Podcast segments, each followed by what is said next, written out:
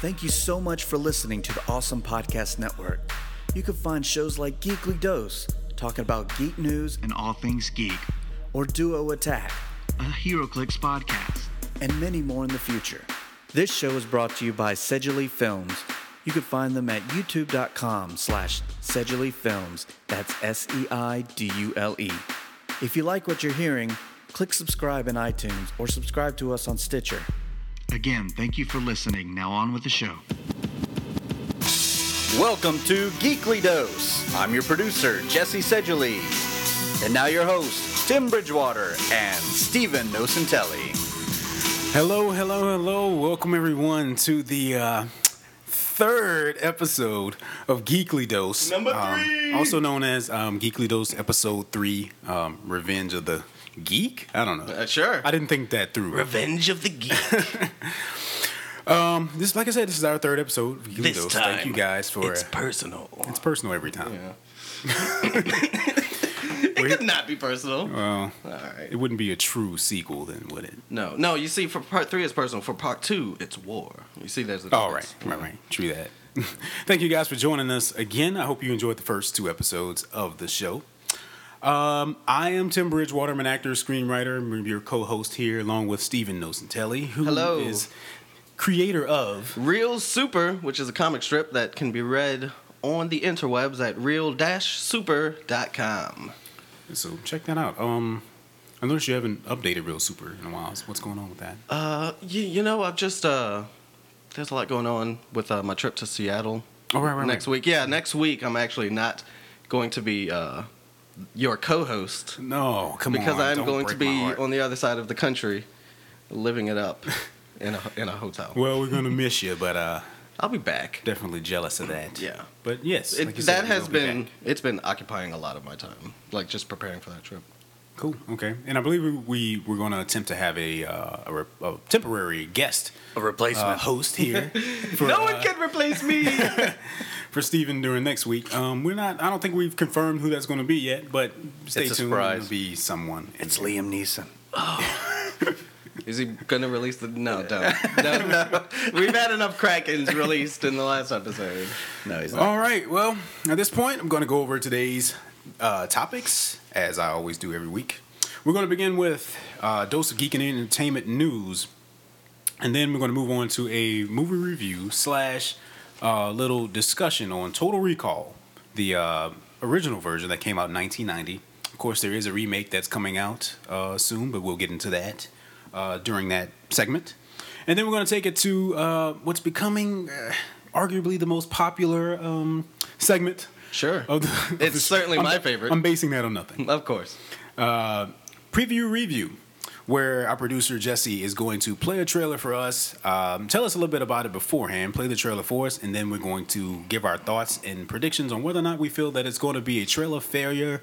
Wow. Mm-hmm. I was doing so good, too. Like last trailer week. Trailer failure. I pronounced it good last time. A trailer failure. Yes. Or a teaser pleaser. Yeah, that's easier to say. The second one. Much easier. Yeah. And then I'm going to hand it off to Steven. He's going to have a game review of... we're going to be talking about The Elder Scrolls V Skyrim. My personal... I've never heard of that game. That is... Well, you've never heard of... That's got to be a joke.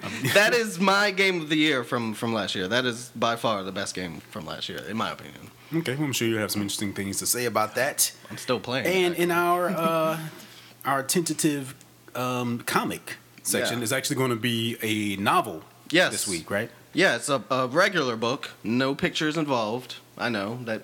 Makes it more difficult to get through, but can you color in it? I concur.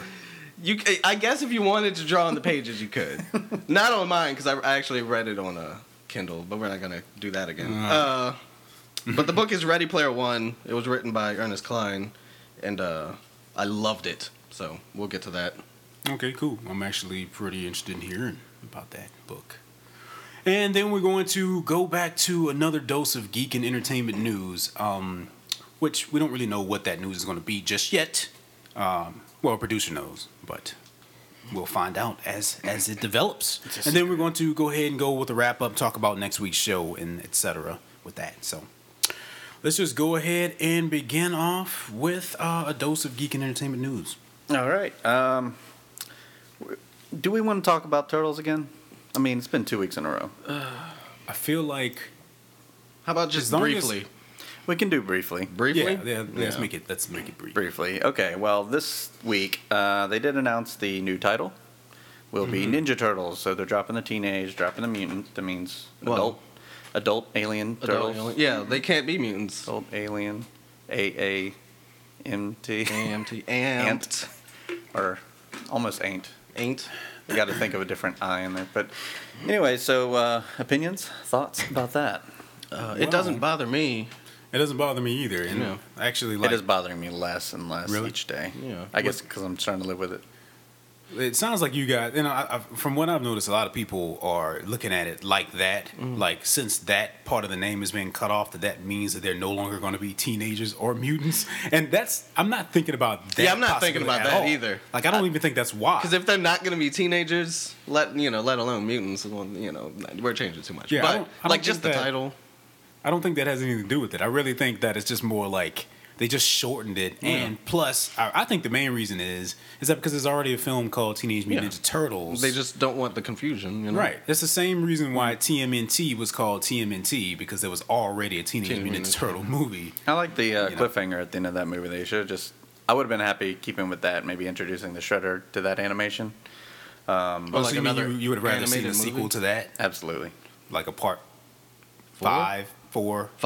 Yeah. Because I feel like it's not broken, you know? So don't try to fix it. I think I just think maybe box office-wise it didn't do as well as they were hoping or something like that. I don't think it did well at all. I don't have the numbers in front of me, but I can make some up. Right. I thought it did half decent. I don't know. I could always bring it up. 2 million. But yeah, basically, I don't know. 95% of the time, I refer to them as Ninja Turtles anyway. And I think most people do. Well, so it's not really that unusual that they'd be called Ninja Turtles instead of Teenage Mutants. I mean, people are still going to know what it is. They're going to, you know, Ninja Turtles, you never heard of it. Yeah, I mean, come on. Yeah, I mean, you know, it's... Oh, hey, there you go. TMNT made $54 million. So. $54 million, budget of $34 million. That ain't bad. Oh, that was just domestic. Okay. Yeah. But I'm guessing that since it released in 2007.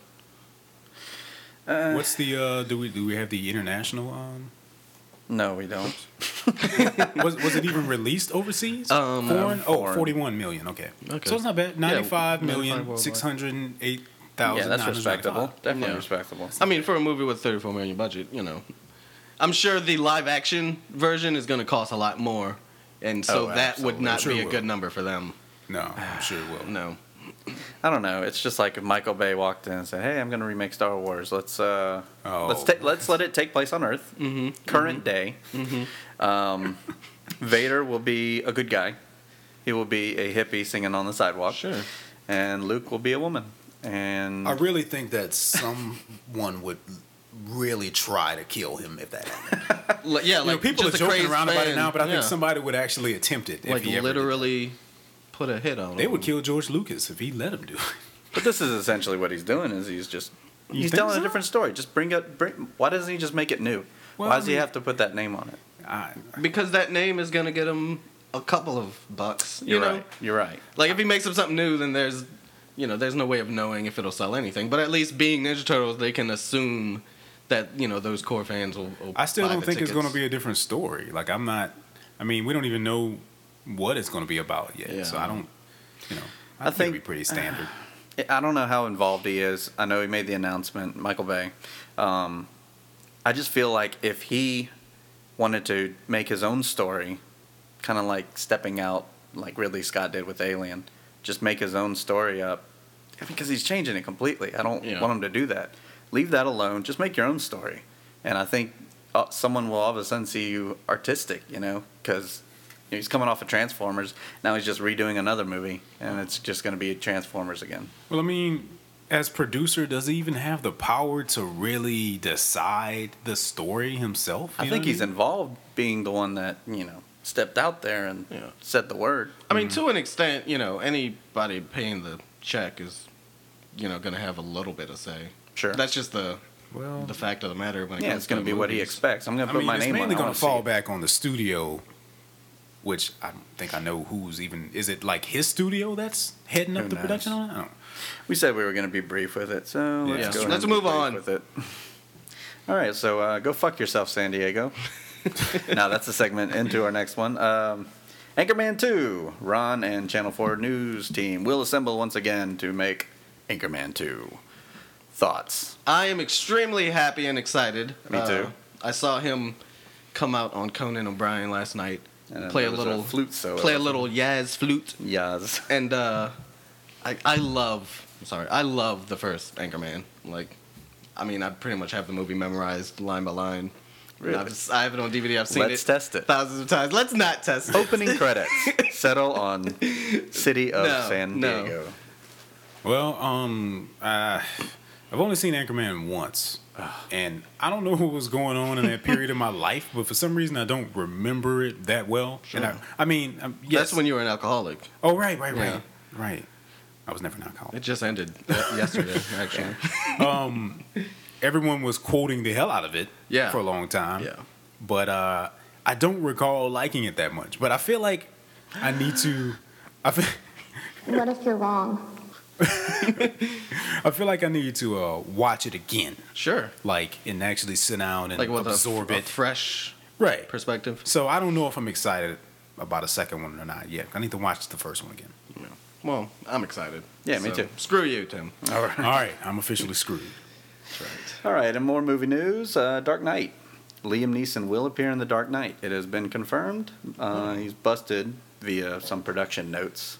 Okay. Talking about future movies of his. So is he gonna emerge from a Lazarus pit and God, I hope so. Kick some butt. I heard about that a while back, and I believe he was only on set for like one day, and they didn't even tell him what he was doing until he got there, that kind of thing. So it's probably just like a flashback or something like that. Yeah, I guess it could be. I mean, yeah, I'm pretty sure he died in Batman Begins, but of course, we can't confirm that. Ra's al Ghul. You know, can he die? Because they were also talking about, and you know, they were talking about the possibility of Talia al Ghul showing up, and if she's in there, then one of the young actresses revealed that she was the young Talia al Ghul. So you know she's got to be in the adult version. Sure. If she specified that she was the young one. Well, maybe Liam will just be in the flashback from her perspective. You know, that's a possibility. But yeah, I believe she's going to be a character in there. Okay. Yeah, I think it'll be like a flashback thing to where Batman is just trying to reach that. I don't know, because apparently this story takes place... Reach the next level with a little montage. Yeah. Apparently it takes place 8 years later after The Dark Knight or something like that. Oh, so I didn't know anything about that. You didn't know that? No. Yeah. It's going to be 8 years after the end of The Dark Knight. So a lot of time, you know. And apparently this whole time he hasn't been Batman. He doesn't become Batman again until Bane shows up. Mm-hmm. So I'm thinking the Liam Neeson thing, Ra's al Ghul is probably, or Ra's al Ghul as they called him in the film, is just going to be he's trying to... Good old Raz. Just channel his old self and maybe his training, and maybe he'll just hear his voice and see images of him or something like that. I don't know. Sure. But anyway, you know, it sounds like a good idea. Yeah, we can speculate. I'm excited about that. Yeah. Well, that's it for this section of news. And I'll be back. Quick. Yeah. Well, yeah. We usually go on a tangent by now. Yeah, I kind of stepped in the way of that with the Turtles thing, because that can go on for a while. Yeah. And we're both happy about Anchorman. I mean, we're all happy about Anchorman. We're all happy about Dark Knight. So it's all happy news. Yay! Man, but I'll be back with some upsetting news at the end of the show. Because you know, I find that it's much easier to talk about stuff when it's negative. It's like, so what do you think? I love it. The end. All right, let's get some pizza going. And for that reason, I feel like my review of Total Recall is not going to be that long because I love this movie. Oh. Well, we did have the Versus episode last week. It's true. Right. So this is the hippie love episode. This is the hippie love episode. Well, groovy. I'm going to we're going to do a review of Total Recall. Jesse, you haven't seen it in a while, is that correct? That is correct. Stephen, you've seen it, but not recently. Not recently at all. No. I mean, I've seen bits and pieces. More recently, just every now and then I'll see a bit and a piece, but the actual whole movie I've only actually sat through once when I was much younger. Okay. Yeah. Well, the reason why I decided to do a segment on this film is many of you probably out there already know that they are, in fact, making a remake of Total Recall that will be released at the end of next year, I believe. Next year? Well, no, sorry. It must be the end of this year because the trailer. Right. Okay. Who's in it, by the way? Colin Farrell. Okay. Colin Farrell, Kate Beckinsale, Jessica Biel is in there. The guy from Breaking Bad that everybody loves is in there. Oh, what, the older Cranston? Yeah. Bryan Cranston. There you go. I haven't even seen the trailer for it, actually. Well, it's actually the only thing that's out now for that one is a teaser trailer. Like, it's actually a trailer. Coming soon, a teaser trailer for Total. Like, how do you tease a teaser? That's exactly what it is. Okay. It's literally like 43 seconds saying, Sunday, on this date, stay tuned for the release of the actual trailer. Is that this Sunday, by any chance? I don't know. I don't remember. Okay. But well, when it happens... We'll figure out if it's a teaser pleaser. Well, I've already seen it, and I'll get into what my opinions of that is after I talk about this. But that's part of the reason why I'm doing this review because, well, it just made me think about the original one, and then I remembered that I actually already owned the original one on DVD anyway. And you were kind enough to bring it in. Yeah, I brought it in for a little speculation. Or at least the box of it. Right. The actual DVD. So no borrowing it for me. I'll just have to go home and cry. Yeah, so I actually got that probably about 3 years ago and never opened it. I mean, it was one of those films that, you know, if I happen to be at Walmart and I look through the bin and there's something in there. Oh, was this like a $5 DVD? Right, it was like $5 or $10, something like that. And I was like, oh, I got to pick this up. It's Total Recall. So I picked it up, but I had never watched I've seen it before, but I had never watched it again since I bought it I feel until like yesterday. Since I'm so much older now than when I originally saw this movie, like, it would be like seeing it like all new. Yeah. Like, you know, I'm at the age where I can better contemplate, like, oh, okay, I understand what's going on, as opposed to when I was like a little kid. I didn't really get a lot of stuff. Right. So I really need to watch this. It is kind of one of those mind things where you kind of have to think about it. A pretty basic summary of that is that, first of all, Arnold Schwarzenegger is in this film. He plays Douglas Quaid. We all love Arnold. I love this look on his face on the back of the box. He's screaming. And, of course, there's a picture of him screaming loudly on the back of the box because that's how those action films were in the 90s. Yeah. And this one came out right at the end of the 80s, early 90s, so 1990. Mm-hmm. But this film is based on a short story by sci-fi writer Philip K. Dick. Whoa, okay. I just want to stop you right there. Okay. Arnold provides part of the commentary on this DVD? Arnold himself? That is one of the special features, yes. Wow. He actually did commentary on the first Conan the Barbarian movie. Mm-hmm. And I don't know if you've ever listened to it, but he should not have been doing commentary on that movie. Like, I don't know if it's like just his weird personality or like a language thing, but it was weird. I remember it was either this movie or the Conan movie that he did one that everybody started making fun of. Yeah. Was it? It might have been the Conan one that they were making fun of his accent? No. Just the way he did the commentary. Yeah, he was just saying, here's what's happening. Yeah. Oh, okay. There she goes. You know, she's walking through it. And, yeah. Like, there's no insight into what he says in the commentary. He's doing like, actual play-by-play commentary, exactly. Like a football game. Like, oh, yeah, this is the part where I pick up the sword, and then he picks the sword up. See, I did it. This is the part where I do this, and then I grabbed him, and then after that, I jumped off the bridge. And yeah, that's exactly what it is. It's like we're kind of watching it. Like, we can see it, Arnold. We don't need it. It would have been different if, you know, it was like... We're not blind. You don't need to... Like, I remember this day, it was hot, and we had that. Like, that's different. But no, like, the commentary that I did was just completely ridiculous. So I would love to see his commentary on Total Recall. Well, I didn't get a chance to check that out yet. But you know what? We can watch a segment of it right here. Our wonderful producer and the magic of the internet. Yes. Here we go. We're going to watch some of this. Okay. I think it's time. And this is me on the screen here riding towards the camera. This is from Total Recall. Okay, it is. Oh, yeah. She's trying so hard for me not to see the news.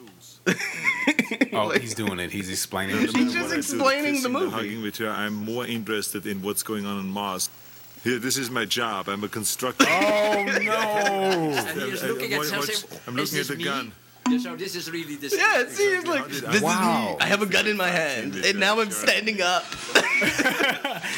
You know something? I had no idea that this was like and he did this. He did the same thing for Conan the Barbarian, where it was just completely unnecessary. So, in case you can't hear what's going on, Arnold is actually basically narrating everything that he's doing in the scene instead of actually just commentating on the film and the behind-the-scenes type of stuff. Let's hear a little bit of it. That's the funniest scene. She's trying to steal the suitcase. Now they're probably following it. This scene is unbelievable because she's trying to steal the suitcase. About this taxi cab does not understand where I want to go. Again, I got away.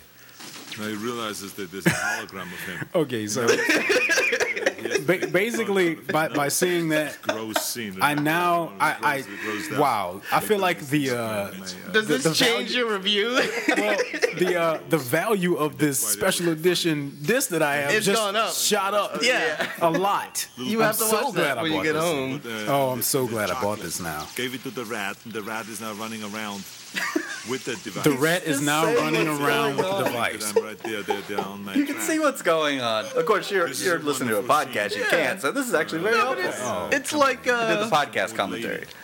I guess it's like for blind people to watch the movie. They could just use his commentary on it. Yeah, it's like a closed caption. Here's his commentary for an iconic scene. Going wrong with the face. The uncontrollable distortion of the face and everything, and that's what bugs me actually right now.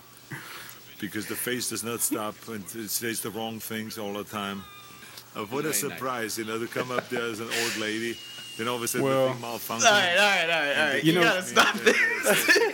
In a way, you kind of have to appreciate the fact that he would sit there and just do this for 2 hours. Like the whole film. How long is this movie? I think it's about almost 2 hours. Yeah. Across the face, and then she kisses me. Yeah. Well, I was about to give a synopsis of the film, but maybe Arnold can just tell you himself what it's about. All right. Let's get back to the review. Yeah. That was definitely worth playing. Yeah. Wow. Well, that was brilliant. Here is what happened. I'm never getting rid of this. This is when the credits roll and you see these are people's names that they worked on the movie. Credits normally happen in every movie. And then he starts to actually just say every name in the credits out loud. Yeah. I don't remember him, but there's his name. Yeah. Paul DeVille, director, and Rod Bolton, special effects supervisor, and visual effects by Dream Quest. Arnold, you need to leave. Commentary's over. Stop reading credits. I have nowhere to go.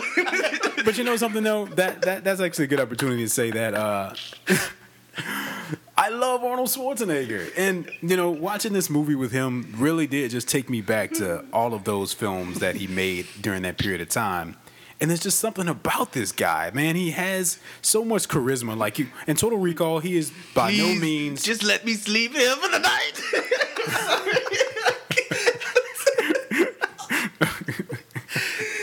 Yeah, we could do that as a skit. Mr. Schwarzenegger, we're calling security. Can we get we're gonna have to call security if you don't stop reading the credits. No, please don't call the security. Sir, you watched the DVD 3 times. I'll give you money. Let me stay. I'll give you money. No, I will. Please don't. Sir, your car's been waiting outside for an hour. I don't have anything else to do. I'm trying to make the Expendables. Sir, please. No, okay. You've eaten all the food in the building. I tell you, I'm going to leave, but I'll be back. Please, sir. The maid's about to come. We don't want you in the same room as her. The maid. Oh, I already have a child for one of them, so I'll impregnate her as well. We're not paying you to do that, I can stay. Once she is my child, I can stay, right? Oh, wow. This is just taking a turn that none of us really expected. Okay. I'm sorry. But we love Arnold, right? We love Arnold. Arnold plays Douglas Quaid in this film. Yes. A guy who is having visions and dreams of being on Mars. Okay, first of all, this film takes place in what is can be assumed is the future. And the film goes right into that. There's no explanation about it, and I like that. I like the way it just starts there. There's no reason for you to say, okay, in the year 2022, this happened. No, it's just, we're there. It's very futuristic. So there's no Star Wars, scroll? No, there's no scrolling or anything like that. We just kind of jump into it, and, you know, we just kind of learn about the time period as the movie goes along. And there's this place called Recall in the film, to where if you go there, they can implant memories in your head. Do they do it totally?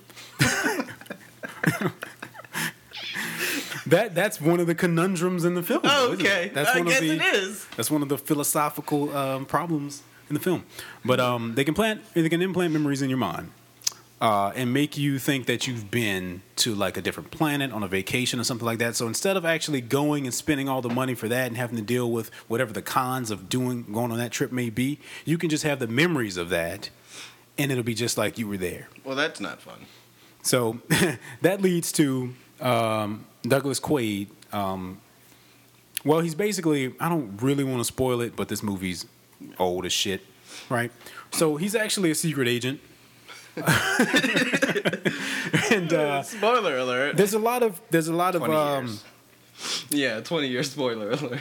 22. There are a lot of quote unquote mind fucks in this film. Mm-hmm. I mean, this, you know, it watching it now, it I'd be surprised if there wasn't some influence for Inception from this film, because there are a lot of actually common themes in it as far as being able to implant things in people's minds and dreams and like what's real and what isn't. Like that. Yeah. Right. Mm-hmm. And that's one of the themes that the film keeps from beginning to end is what's real and what's not.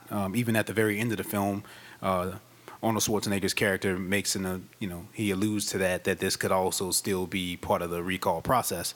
But basically he goes to Mars and through a bunch of series of events, they end up... events that he will explain to you if you don't feel like paying attention. A series of unfortunate events that occur. Like right here when I pick up the gun and now I'm holding the gun and now I shoot it. That actually lead to oxygen being released on Mars. But I love this movie. You know, there's the pacing of it is very good. It's very structured in a typical Hollywood stereo. That's not the word I want. Screenplay type of format in terms of how it's structured. So there's nothing too. It's very easy to follow, and it develops like a typical. Spy espionage type film would, with you starting with a character and you find out this about him and then wait, he's learning this about himself. A lot of twists and turns in there, a lot of good stuff. And actually the special effects, I mean, for 1990 was still actually pretty good. And apparently it won an Oscar for the special effects. And I don't know if any other films that Arnold was in. No, didn't Terminator 2 win a bunch of stuff? Probably. And the funny thing is those movies are only a few years apart. Like even Jurassic Park was in there, and I don't know if Total Recall holds up to those. Well, in terms of like... Oh, yeah, Terminator 2 looks good still. Yeah. In terms of CGI in the film, the only sequence that was CGI was when he's going through the X-ray machine. Like he walks through this X-ray thing to where you can see his skeleton. Mm-hmm. That's the only thing that was CGI. Everything else was just like props and... Yeah. And set design and that kind of stuff. So I guess when you look at it like that... what do they call that? Practical or something? I mean, they made this place look like Mars, you know what I mean? And without CGI. So, I mean, I guess it's pretty good. They used an actual, like, subway train for a lot of the trains on Mars and that kind of stuff. So I guess based on, you know, with what they had to use, they still did a pretty good job. The film was directed by Paul Verhoeven, who also directed the original RoboCop. So, I mean, basically, I really like this film. And like I said, it's based on a short story, which I want to read that short story because apparently this was based loosely on that.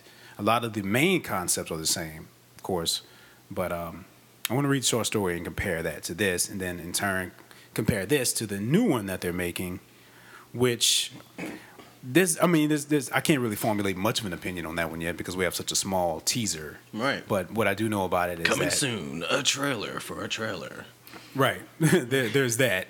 But I mean, the seconds that they have on there it looks pretty cool. I mean, it's Colin Farrell is playing Douglas Quaid, the role that Arnold played in the original, and I have to say I'm not too stoked about that idea.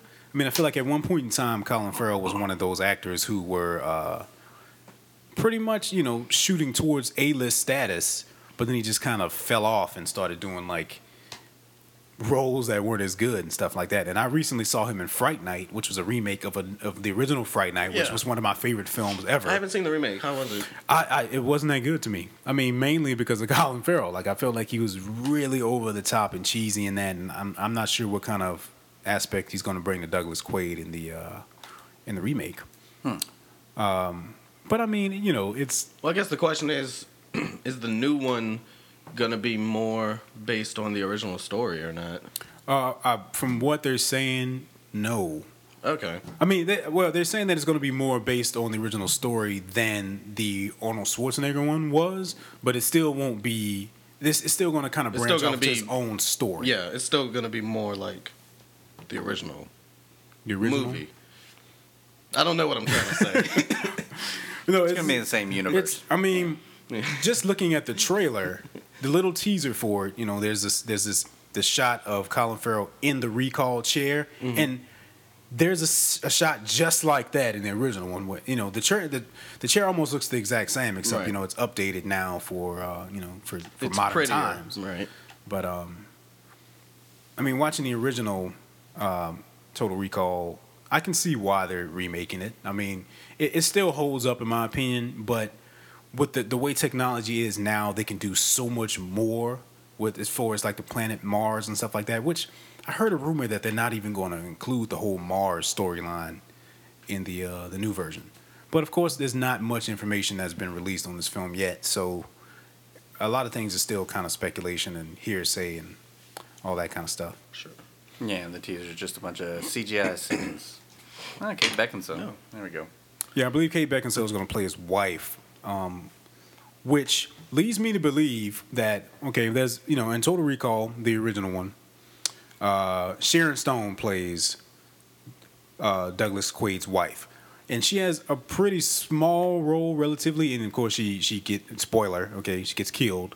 Now, I'm wondering, if in the remake they're still going to follow that same path. I feel like they're not because they have Kate Beckinsale playing that role, so I feel like they're going to flesh out his wife's character more so. Because there's a substantial, you know, good actress. Like, I'm not saying Sharon Stone was a good actress. Yeah, people knew Sharon Stone at the time. Well, they did. But, I mean, like, think about how things have changed now. Very seldom do you see, like, a big-time actor in a film and they have a really small role. Unless it's specifically a cameo. This is more than a cameo, but we don't know exactly what the extent of it's going to be. But I feel like and hope she has a bigger role in it because of that. Like, maybe we can learn more about her. You know, because in the original, it was just like... She was dating one of the henchmen. Sure. You know, and that's all we really knew about her. She didn't have much of a backstory or anything like that. So hopefully in the new one with Kate Beckinsale there, you know, use that opportunity that you have with a really good actress and give her some kind of a story. I just want to make the one request, though. When it does eventually come out on DVD, let Arnold do the commentary for that, too. You know, there was a rumor. Well, it wasn't a rumor. I believe it was true that... Before they greenlit this film specifically, Arnold was kind of in talks. He expressed interest in reprising the role mm-hmm. again in a new one. Would it be more like a sequel then? Or? Yeah, well, I would assume so. Oh, it's just like the same movie, but he's older. No, I think it would be a sequel. But, I mean, speaking of sequels, there was a sequel to Total Recall actually written, which later on... turned into Minority Report with Tom Cruise. Oh, really? Right. It was literally like, because Minority Report was also based on a short story by Philip K. Dick, and it was sort of a sequel to, which I don't think I've ever actually said the name of it, but it was called We'll Remember It For You Wholesale. That was the name of the short story. I've heard of the story, yeah. That, I've heard that title. Right. That Total Recall was based on, and the sequel to that was Minority Report. But through different, you know, politics and business and Hollywood stuff, it just, that idea got thrown away. They took the script, changed a bunch of things around, and made it into Minority Report with Tom Cruise and Steven Spielberg. And Colin Farrell. Oh, hey, yeah. And there's our 6 degrees of separation. Yeah.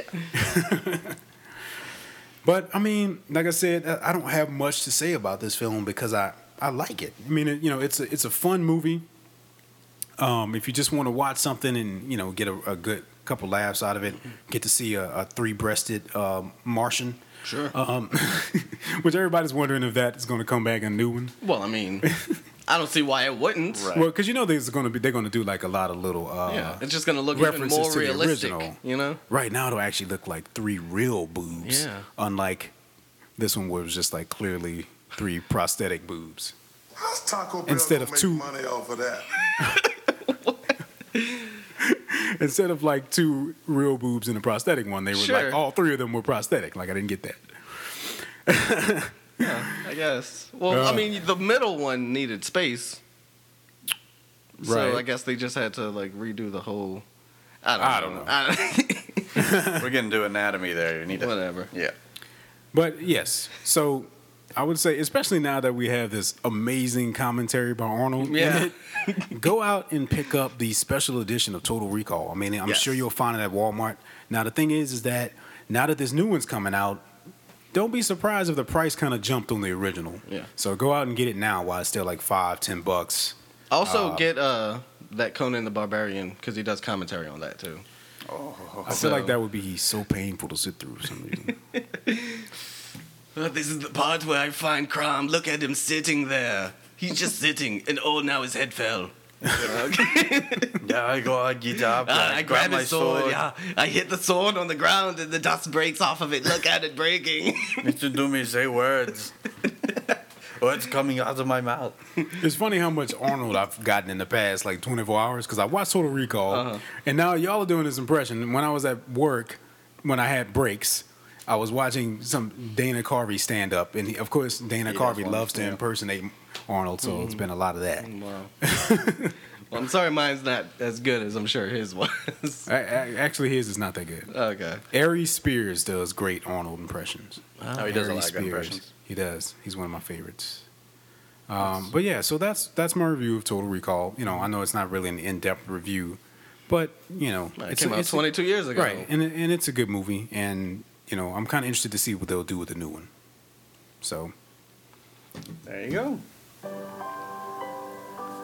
right. The more you know.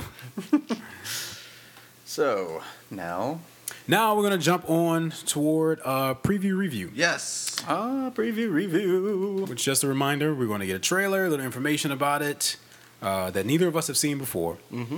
We're going to... I've never even heard of the movie, actually. I have actually heard of it. Okay. Well, this was just released yesterday. Wow. It's surprising that they released a full trailer instead of going the teaser route, but I'm happy with that. Mm-hmm. And this movie is called Rise of the Guardians. Rise of the Guardians. Now, I'm not going to tell you who's in it like I normally do. I'm just going to give you the plot and see what you think of it from there. I know that, too. Well, you just be quiet then. Is it like animated or something? It is animated, all right. Yes. All right. Rise of the Guardians is an epic and magical adventure that tells the story of Santa Claus, the Easter Bunny, the Tooth Fairy, the Sandman, and Jack Frost, legendary characters with previously unknown extraordinary abilities. When an evil spirit known as Pitch lays down the gauntlet to take over the world, the immortal Guardians must join forces to protect the hopes, beliefs, and imaginations of children everywhere. Oh, what do you think? The Care Bears probably come and help them out too, right? Start staring at people. They would have to. Shooting rainbows out of their stomachs. It's not a fictional story. Sure. No. Santa's real, right? Right. Yeah, okay. Well, Jack Frost definitely. Yeah. I mean, it sounds interesting, I guess. I don't really know what to think. We've got Santa, the Easter Bunny. Are they actually gonna like fight people? Like, is he gonna reach into his bag of tricks and pull out a nunchuck? Sounds like an Avengers team made up of all these holidays. Made up of holidays. Made up of holidays. We've got a leprechaun from St. Patrick's Day. Cupid, of course. Abraham Lincoln from his birthday. Mm-hmm. Captain Christmas. Yeah. The New Year's baby. Iron Halloween. Yeah, that'll be in the sequel. The Incredible Valentine's Day. Yeah. Yeah. Cupid. Okay. Cupid with his bow and arrow. Yeah. You know. He's the only one with the real weapon. Right. Just kind of like the Hawkeye. You know, kind of gets ignored a little bit. But okay, what if I told you Alec Baldwin is voicing Santa Claus as a Russian Santa Claus? I would say that... Russian? I would say that... Because first I was going to say that, well, Santa's going to have a deep voice. But now I'm thinking a deep Russian voice. I don't know.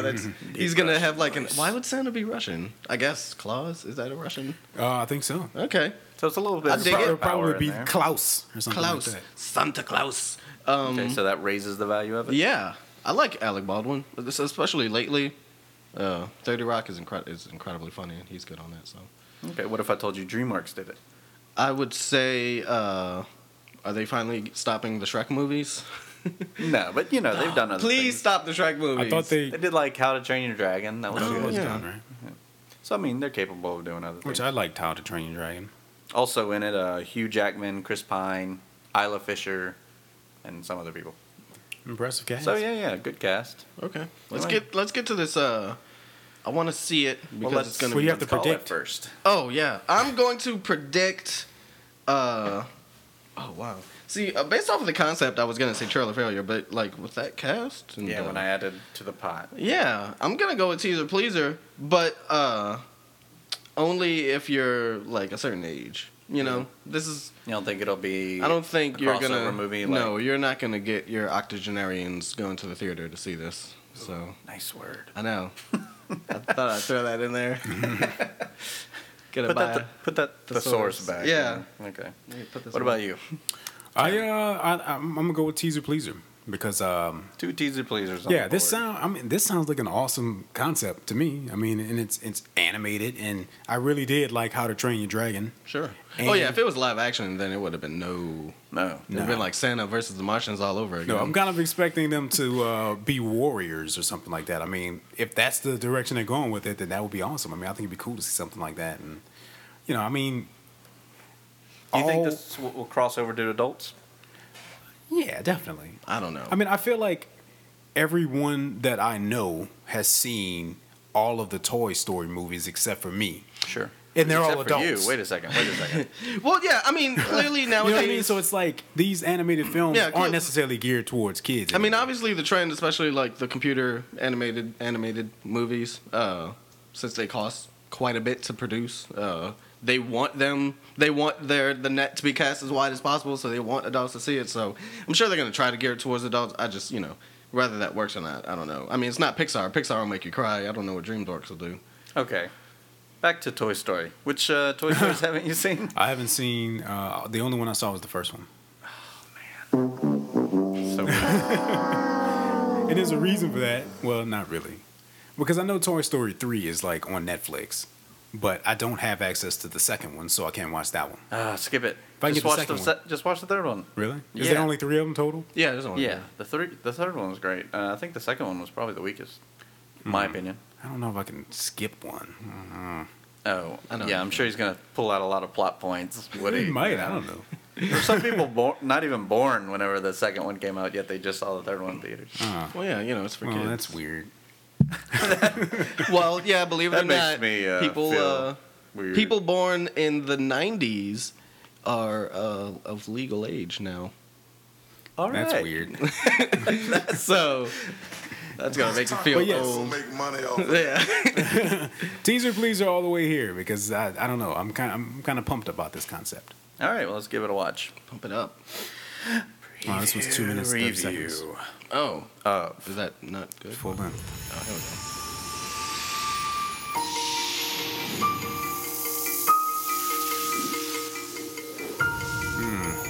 It's a lot of animation. We go by many names. That's Alec Baldwin. And take many forms. Well, he doesn't sound too German. We bring wonder. Oh, now he doesn't. And hope. Easter eggs, yay! We bring joy and dreams. I'm loving it so far. We are the Sandman. Yeah. And the Tooth Fairy. Tooth Fairy. We are the Easter Bunny. Oh my goodness, I'm loving this. And Santa. And our powers are greater. I know he's like Iceman. Oh, heck yeah. Ever imagine. Yeah, superheroes. Holiday superheroes. It is our job to protect the children of the world. For as long as they believe in us. I'm definitely going to see this. This one looks really good. Santa's going to kick some ass. That dream is over. Oh, wow. Santa with a sword. He's got a sword. He's got Wookiees. That's all you need. I'm sure they're supposed to be like Sasquatch. I know. We have never oh, look at those. He's tatted up. Santa Claus has tattoos. I am sold. So we will fight. I am sold. Badass.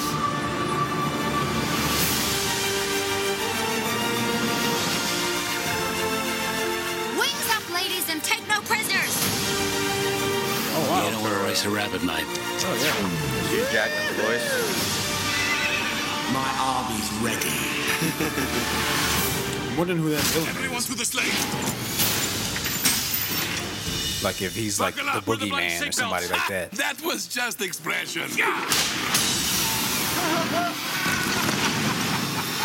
Yes, this is very impressive. Everyone loves this lake. Wow. DreamWorks, Rise of the Guardians. Wow. Wow, yeah. I wish I came up with that idea. Wow. Yeah, it's pretty impressive. Okay, Goofy. I'm going with teaser pleaser right there. Yeah. I'm speechless. I tell you, oops. I think we kind of talked briefly about 3D on the past two episodes, but these are the kind of films I want to see in 3D. You know what I mean? Strong animated epic films like this. So this is something that I would definitely pay to see in IMAX 3D. Sure. That looked amazing. I mean, that looked amazing. And I love the concept of it, that all of these mythological Guardians. Yeah, they're all this team that they come together and protect. Santa Claus has naughty and nice tattoos. He does. And a broadsword. I think everybody made sense. The bad guy, his name is Pitch. I mean, obviously he's Halloween, but Pitch, where does that come from? I don't know. I'm not. I don't recognize him from. All the other names make sense. I don't know. If you know what that comes from, write us geeklydose@gmail.com. Yeah, but definitely teaser pleaser here. I'm teaser stick with pleaser. That. And that. When was there a time that a date that was? Date. I mean, you can assume Christmas, but November 21st, okay. Which definitely Christmas season. Yeah. Okay. End of November. Man, that looked really good. I want to see it now. Well, let's go. Let's pirate it. Yeah. It won't be finished, but no. Yeah, Santa with the tats. That was a nice touch. Definitely. Naughty and nice on each arm, I can't wait to see how they flesh these characters out, and because just based on the trailer, we get to see them in their natural habitats too. Yeah. The Easter Bunny was in this forest with trees, and Santa's at the North Pole, and the Tooth Fairy's in this magical, whimsical looking fantasy land. I mean, wow. What took them so long to think of this idea? Well, but there was something like this in one of the Santa Claus movies with Tim Allen, to where the Easter Bunny was there too. I only saw the first one of those. One of them, it was Santa Claus and the Easter Bunny and the Sandman and stuff like that. But that was live action comedy, and this looks like it's going to be an epic comedy / drama action. Oh yeah, it's going to be fun. Wow, I'm impressed. Yeah, it just goes to show there's still good ideas out there. You just got to find them. Even if Santa Claus 2 touched on it. Heck yeah. Probably didn't execute it correctly. No, and of course, Santa versus the Martians. Let's not forget. Right. Santa versus the Martians. Oh, there's so many Santa. I don't even remember that one. Yeah, it's of course not. You weren't alive when it came out. Well, neither was I, but that doesn't mean I couldn't have seen it. Okay, well, it's old, I think it was in color, but it came out in the 50s or 60s. It was an old sci-fi low budget holiday movie where Santa fought Martian invaders. They made fun of it on Mystery Science Theater 3000. That's the only reason I've seen it. I'm familiar with the Santa Slay, S-L-A-Y. Oh, yeah, I saw that. With Goldberg. Bill Goldberg, the wrestler. The movie itself was not very good, but the opening of the movie with, Chris Kattan and his family eating Thanksgiving dinner and then getting massacred, that was the best. All right. The movie's worth watching for the, 5-minute opening. No, I'll just stick with watching the 5-minute opening. Yeah. Yeah, turn it off after that. I don't really want to see Goldberg dressed up as Santa killing Claus. People. Well, I think Santa Claus gets a lot more recognition than the rest of them. Easter Bunny, last thing I remember was Hop, which no one saw. I'm pretty sure it just came out on DVD though. So if you want to see it, yeah, by all means, have at it. I completely forgot about that movie. The last Tooth Fairy was The Rock as the Tooth Fairy. No, actually, the last Tooth Fairy straight to DVD movie starring Larry the Cable Guy, Tooth Fairy 2. Tooth Fairy 2. Yeah, right. I don't. Is it a sequel to The Rock's Tooth Fairy movie? By any chance? Yes, maybe got fat. I'm pretty sure it is. Yeah, explain that one. Awful. Movie industry. And I think Sandman and Jack Frost has only been touched in horror flicks for the most part. Well, there was Jack Frost with Michael Keaton. He played Jack Frost, and it was a comedy. Wasn't Jack Frost type thing in one of the Santa Claus movies, played by Martin Short? Know. Didn't Martin Short? Probably. There's a possibility. He could have done that. The question is, what has the Sandman done other than terrorize the Ghostbusters in their cartoon? And Spider-Man. Yeah. Oh, yeah, Spider-Man. That's a different Sandman. That's true. That is a different Sandman. Yeah, it is. Darn you. Anyway, that's preview review. That's because I tried to erase Spider-Man 3 from my memory. That's the only reason I didn't think of it first. Anyway, we're looking at two teaser pleasers. Yes. Oh, we are. Yeah. This is the. Oh, sorry. I'm mistaken. Yeah. For some reason, I thought you said we're looking at two trailers, and I was like, no. I thought we were about to watch. Okay. No. Both like, and I'm not even drinking this week, man. I don't know what's wrong with me today. I think. Well, maybe you need to be drinking. Wow. Well, but this is quite the opposite. I'll stick with this H2O. All right. You know, we're agreeing on a lot more stuff. Well, you heard that. It's preview review. Two teaser pleasers here. You can check out the trailer for Rise of the Guardians on YouTube or just Google it, and I'm sure it'll come up. And hopefully you'll be as pleasantly surprised and excited about it as we are. Very. Wow. Because I'm looking forward to seeing that. I'm on the edge of my seat with excitement. Now, how excited are you about doing your game review of Elder Scrolls V? Man, what is that game about? Like, I've never... that game is just... What isn't it about? It's about a game, dragons, right? Yeah. Okay. It's one of those games. I'm just kidding. Please don't send me hate mail. It's one of those games where it's so there's so much to do. Like even after you've done the actual storyline, that you could be playing it for years. I was playing it this morning actually, going through one of the guilds. Just, you know, there's just so much to do in this world. Okay, so. The Elder Scrolls V Skyrim came out last year on November 11th, which would have been 11/11/11. Oh. Yeah, brilliant on their part. I don't know if they had to like wait. We could release it now. No. We'll wait until the 11th of the 11th of the 11th at 11:11 o'clock.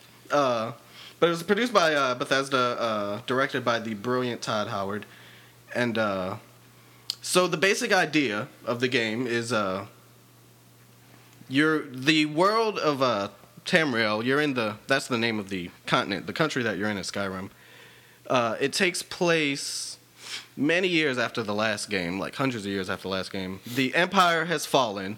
The Nords are trying to rebel against the remnants of the Empire, and at the same time, dragons who have long been extinct have all of a sudden decided to resurface and start terrorizing the land. I enjoy that. I love the dragons. Yes. So you're not enough to play it, huh? Touché. So the character that you play is a character. Obviously, in these RPGs, you create your own character and decide how you want to play it and all that. But basically, your character is the Dovahkiin. He's the chosen one, dragonborn. He can use dragon powers and fight dragons. And you know, you eventually will decide if you want to, like, what side of the Civil War you want to be on, rather the Nords or the Imperials. Mm-hmm. And at the same time, you're trying to unravel the mystery of why the dragons have re-emerged. And most people listening to this podcast have played this, currently play it, except for someone sitting in this room. Well, no. I know. Bebop, why didn't you play the game? Come on, Bebop. We just mentioned that Bebop and Rocksteady are sitting on the podcast. Yes, they are... spectating. Yeah. And they've been banned from the They're judging movie. Our podcast today. Thank you guys for coming. I have to say that, yeah, thanks for... Well, first of all, they're toys. I don't think they had a choice. Second of all, if you've seen Toy Story, you would know that they did have a choice. Yeah. I've seen the first one. Okay. Well, so basically, I love this game, Skyrim. It is personally my game of the year from 2011. The best game that came out... last year, even up to this point. I mean, I haven't had a chance to play Mass Effect 3. Right. But I'm loving it so much that I am still playing through it because it is, after hundreds of hours, it's so involving. And what level are you? I'm in the 40s. Oh, so low. I know. What level are you? Oh. I am 54, I believe, but I haven't played in a couple months. Yeah, I took a break like towards the end of the year because they had other games that I wanted to play. But the character that I decided to create is he's a stealth character, uses a bow and arrow primarily, just because that makes the game a lot easier. Yeah, it's also fun. Yeah, it is. Snipe off. To sneak around and snipe people. And you know, I do my dragon shouts. I highly recommend you get the game. However, there are a couple of downsides to the game. Well, let's talk about the upsides first. No, let's talk about the downsides, because anybody familiar with a Bethesda-produced RPG, or really game in general, knows that there are glitches that are going to be present Mm-hmm. At every single point that you are playing, every second, you have to be consciously aware of the fact that at any point the game will freeze on you, which which is ridiculous. However, you know, I will say that currently, it has been patched to a point to where it's not as glitchy as it was when it first came out. But I would say that given the choice, I would recommend that you play it on the PC. It is the least glitchy. After that would be the Xbox. And save often. Yeah, save very often. Have multiple save files, as I do. I've done that, yeah. And unfortunately, I'm playing it on the PS3, which is the glitchiest of all. Mm. But it has actually only frozen on me twice, and I've had it since it came out last November. So that's not too bad. That's when I got it for Xbox. Yeah. Love it. Well, from what I understand about the how big this game is, I guess I'm not surprised there's a lot of glitches in there. Well, yeah. It's got to be hard to narrow all that stuff down. Yeah, any game of this size is going to have, you know, issues. And Bethesda is really good when it comes to releasing, like, updates and patches to fix things. You know, they are, even now, I want to say the last update came out maybe a couple weeks ago, and they've already announced, like, the fixes that are going to be in the next update. You know, like, they are constantly working on making sure that the game works for everybody. I just, I don't know. Like, It's sort of like RPG style, right? Yeah, it's very much RPG. Okay. It's not like it's not like a Japanese like turn-based RPG. Right. Yeah. Okay, yeah, cuz it's more like an action RPG. I watched Jesse play some of it one night and it looked interesting, but I don't know if I'm just intimidated by games this size or what, because I don't know. I have no interest in playing it at all. I will say, having played the other Elder Scrolls games and the Fallout games also, this one is by far the easiest to enter into. Absolutely. They really, I don't want to say like simplified, because that makes it sound. It makes it sound bad. It does. But they've streamlined the way you play the game to the point where it is a lot more approachable than Oblivion, the last one. Did you play Morrowind? Yeah, I had that. There was no guidance in that. No, not at all.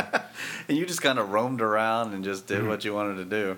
And even Fallout 3 and Fallout New Vegas, like.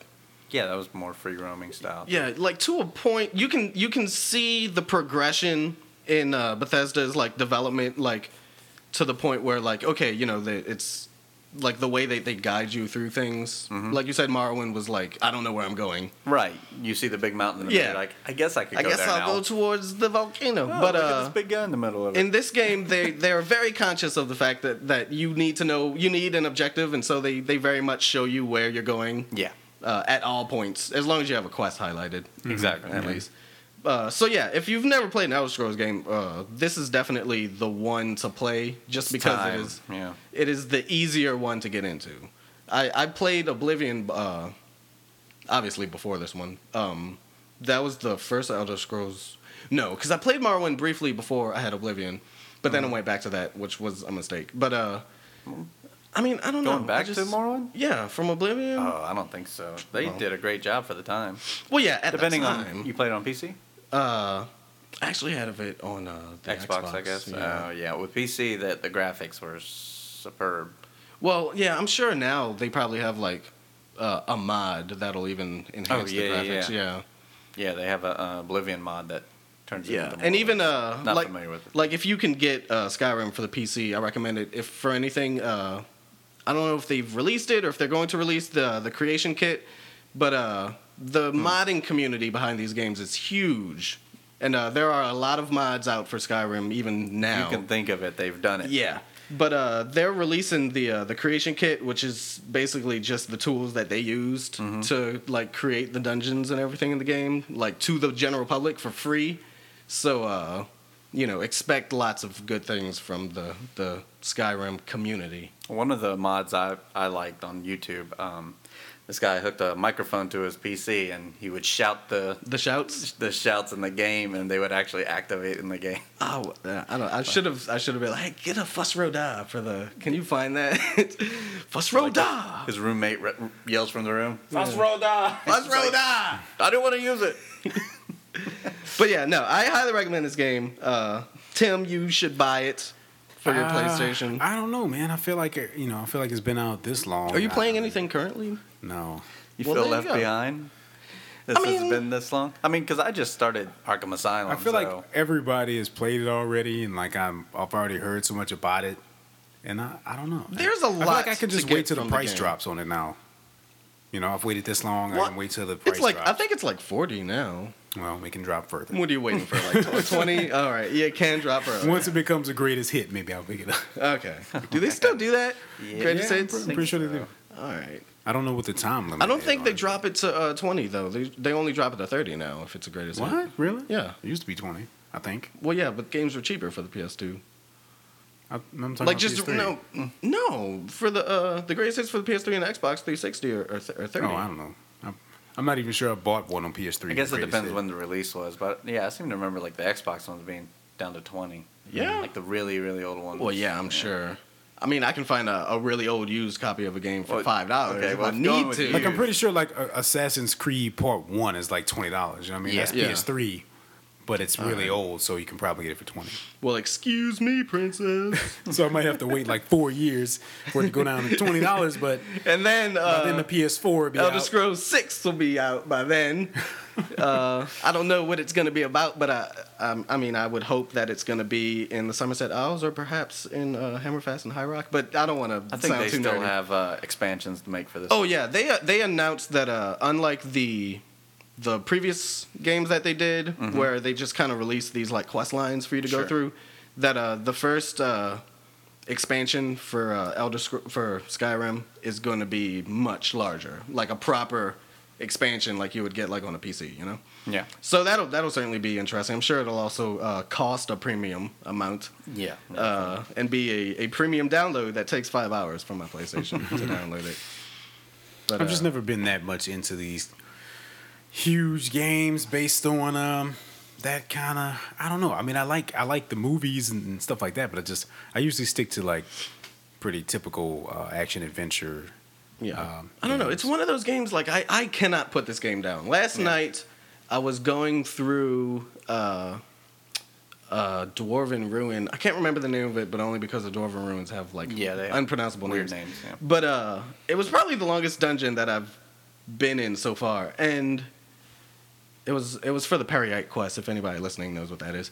But it was like, as long as it was getting really late. I was playing. It was like 4 a.m. last night that I was playing this game. But I did not want to stop until I was done with this dungeon. And every time I got to another door, I was like, all right, you know, this is it. I'm going through. And it just kept going, and I just kept playing.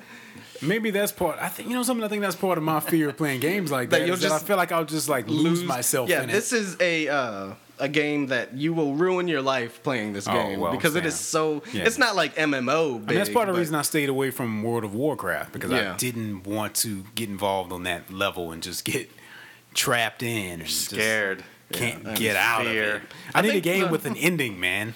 I mean, it has any. The easiest way to play through it, I find, because this is how I play it through it, is I just pick a quest and I'll do just that one quest. Like, you know, every day I'll do a quest.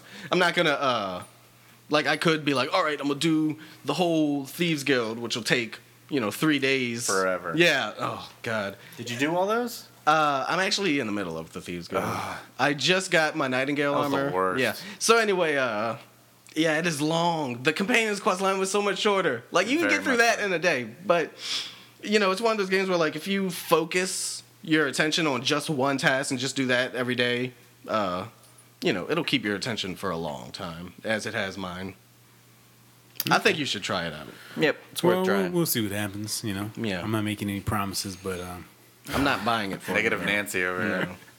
I'll check it out. I mean, I've literally haven't heard a single bad thing about the game other than the bugs that happen every now and then. I will also say, though, depending on how you play, obviously combat boils down to you're either going to be shooting arrows, swinging a weapon, or throwing, like, magic dust at people or whatever, like fireballs and stuff. Yeah. The combat isn't phenomenal in these Elder Scrolls games.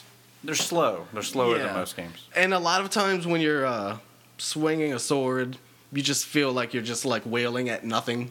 You know, depends how fast you swing. It's just like it has. I don't know. The combat could be a lot better. Maybe I'm enjoying it more because I'm using the bow and arrow, and so I'm kind of like taken out of that shallow combat. I don't know. That's my only true gripe with the game. I mean, you know, the glitches, they'll be patched eventually, but the combat is always going to be shallow. It's supposed to be a slower combat. Like, this is the first game that introduced dual wielding. Yeah.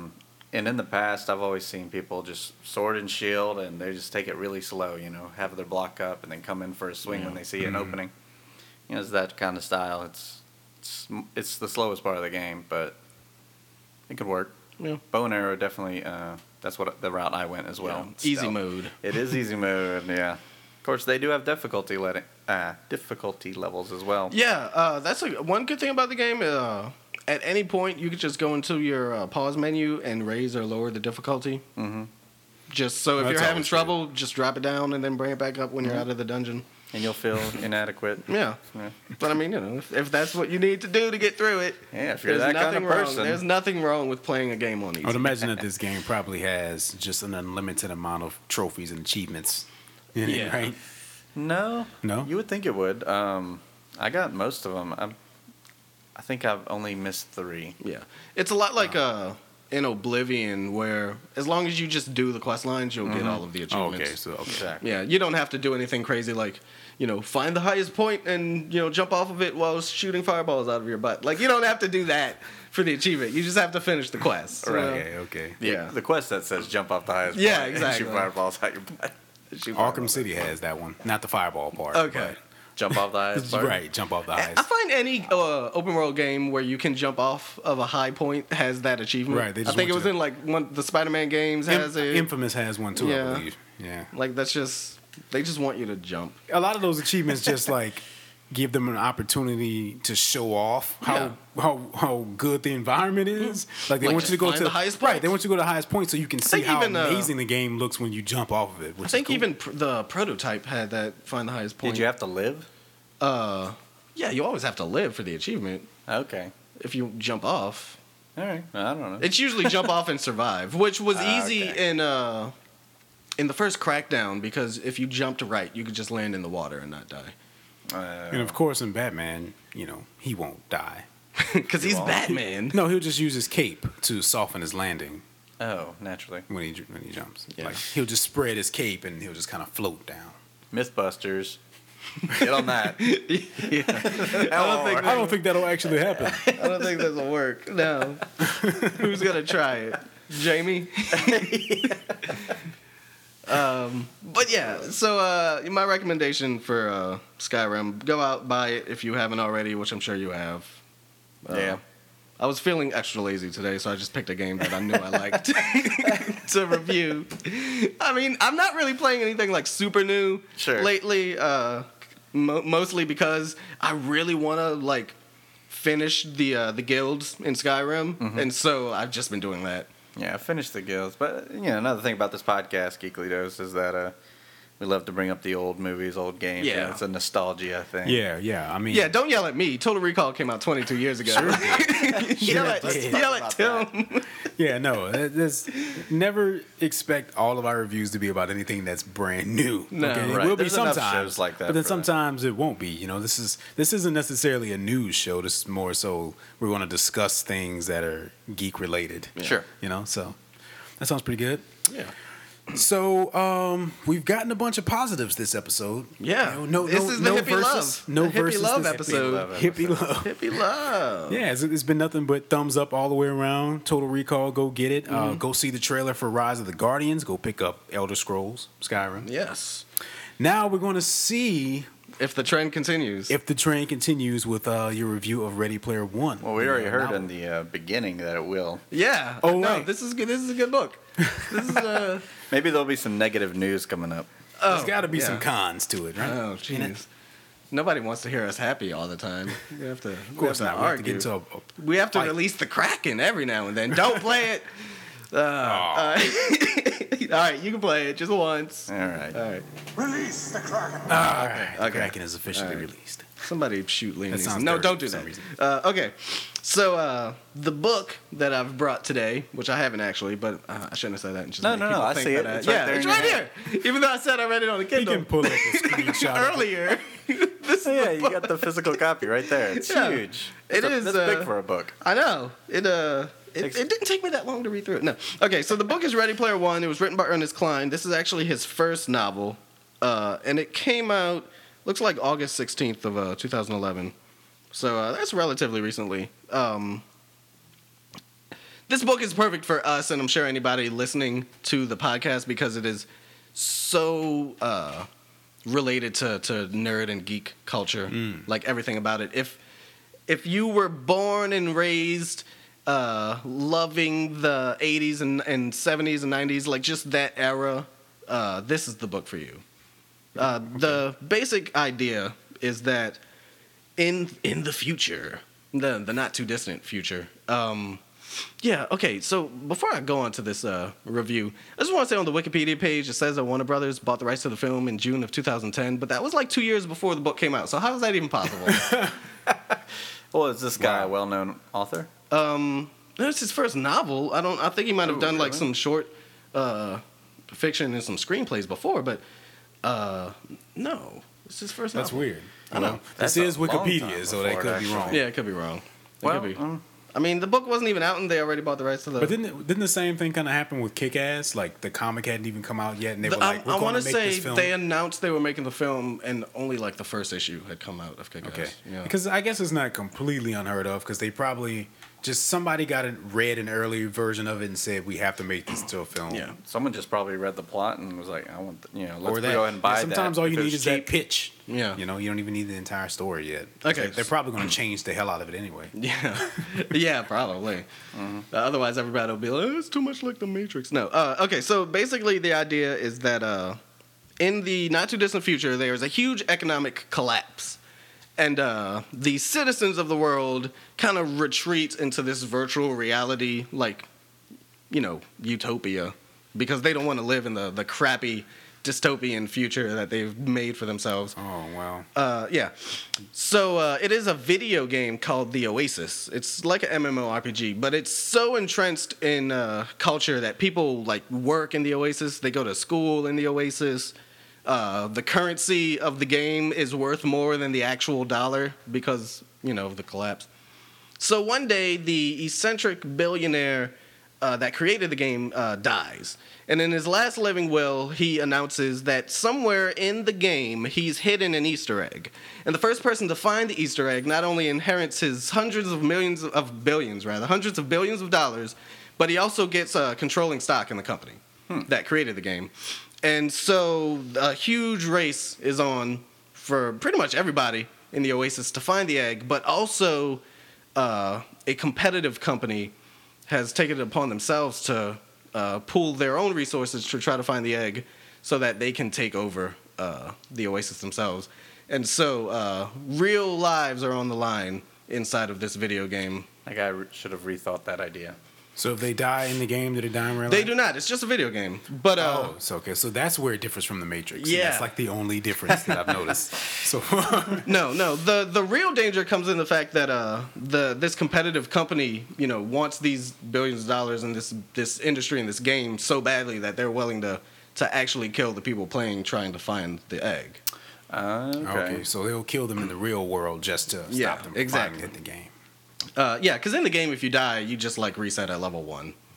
Oh, that's pretty harsh. Yeah, you lose all your items. You just spawn at the graveyard and run back to your... That is pretty harsh. But the great thing about this book is the fact that on the quest that the main character embarks on to find the egg, all of the tests and challenges put forth are just these crazy pop culture-related things. Like, if he'll have to, like... reenact the movie War Games, or he'll have to like play through an old Dungeons and Dragons module, to advance. Like, it was just really it was really good. It was thrilling. I found that I couldn't put the book down. I kept every time I got to the end of the chapter, I wanted to keep going. It was, so they actually introduced real life games into the story too. Oh yeah, definitely. Oh, that's cool. Like at one point he has to play a perfect game of Pac-Man. And you would think that would be boring reading, but the way he describes it in the book is actually interesting. And it's funny because a lot of, like, I found that being such a nerd, I didn't have trouble, like, keeping up with what was going on. But if it was ever a reference that was so obscure that even, like, I didn't get it, he did a good enough job in the book explaining what it was that you don't need Wikipedia open at all times while you're reading it unless you were born after... 87, perhaps. How did that play out, though, the Pac-Man thing? There's numbers of ways going through my head. Like, no, it was brilliant because he's in the virtual reality world, but in that world he's playing it on a cabinet.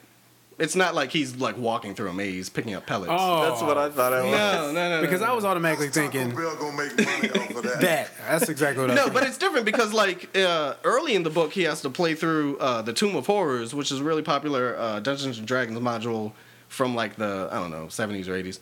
And to do that, he actually has to go through the dungeon himself, like, okay, you know, cool, with a weapon and like dodge traps and stuff. So that, you know, yeah, it's like a nice mix of both. I mean, if they're going to try to adapt this to a film, can I just throw Edgar Wright's name out there? Because I love Scott Pilgrim versus the World. And I mean, I'm kind of seeing that kind of vibe or someone who can approach it in that sort of way. Sure. To make it feel like it's real people in a video game and all that kind of stuff. I mean, you know, the way the world is created, it's like they have different planets inside of the game. And, you know, some of them are PvP worlds and some of them, you know, are safe where you don't have to worry about, you know, getting attacked. And so obviously, like, normal people in the world, you know, aren't living on PvP planets. That wouldn't make sense. Sure. You know, they're just trying to go to school because...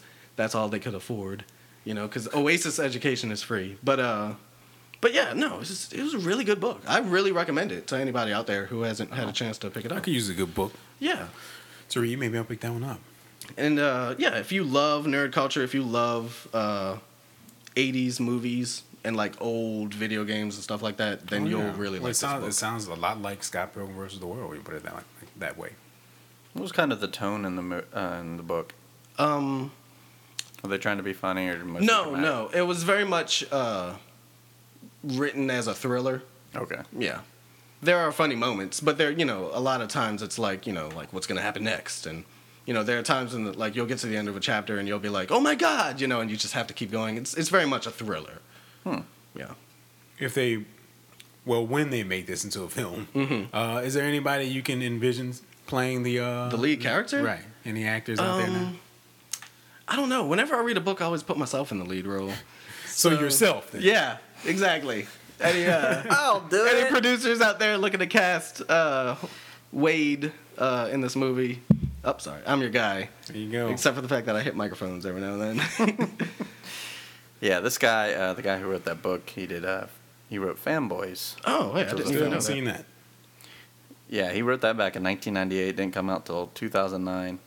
I saw about half of it. Kind of lost interest after the drug scene. Yeah.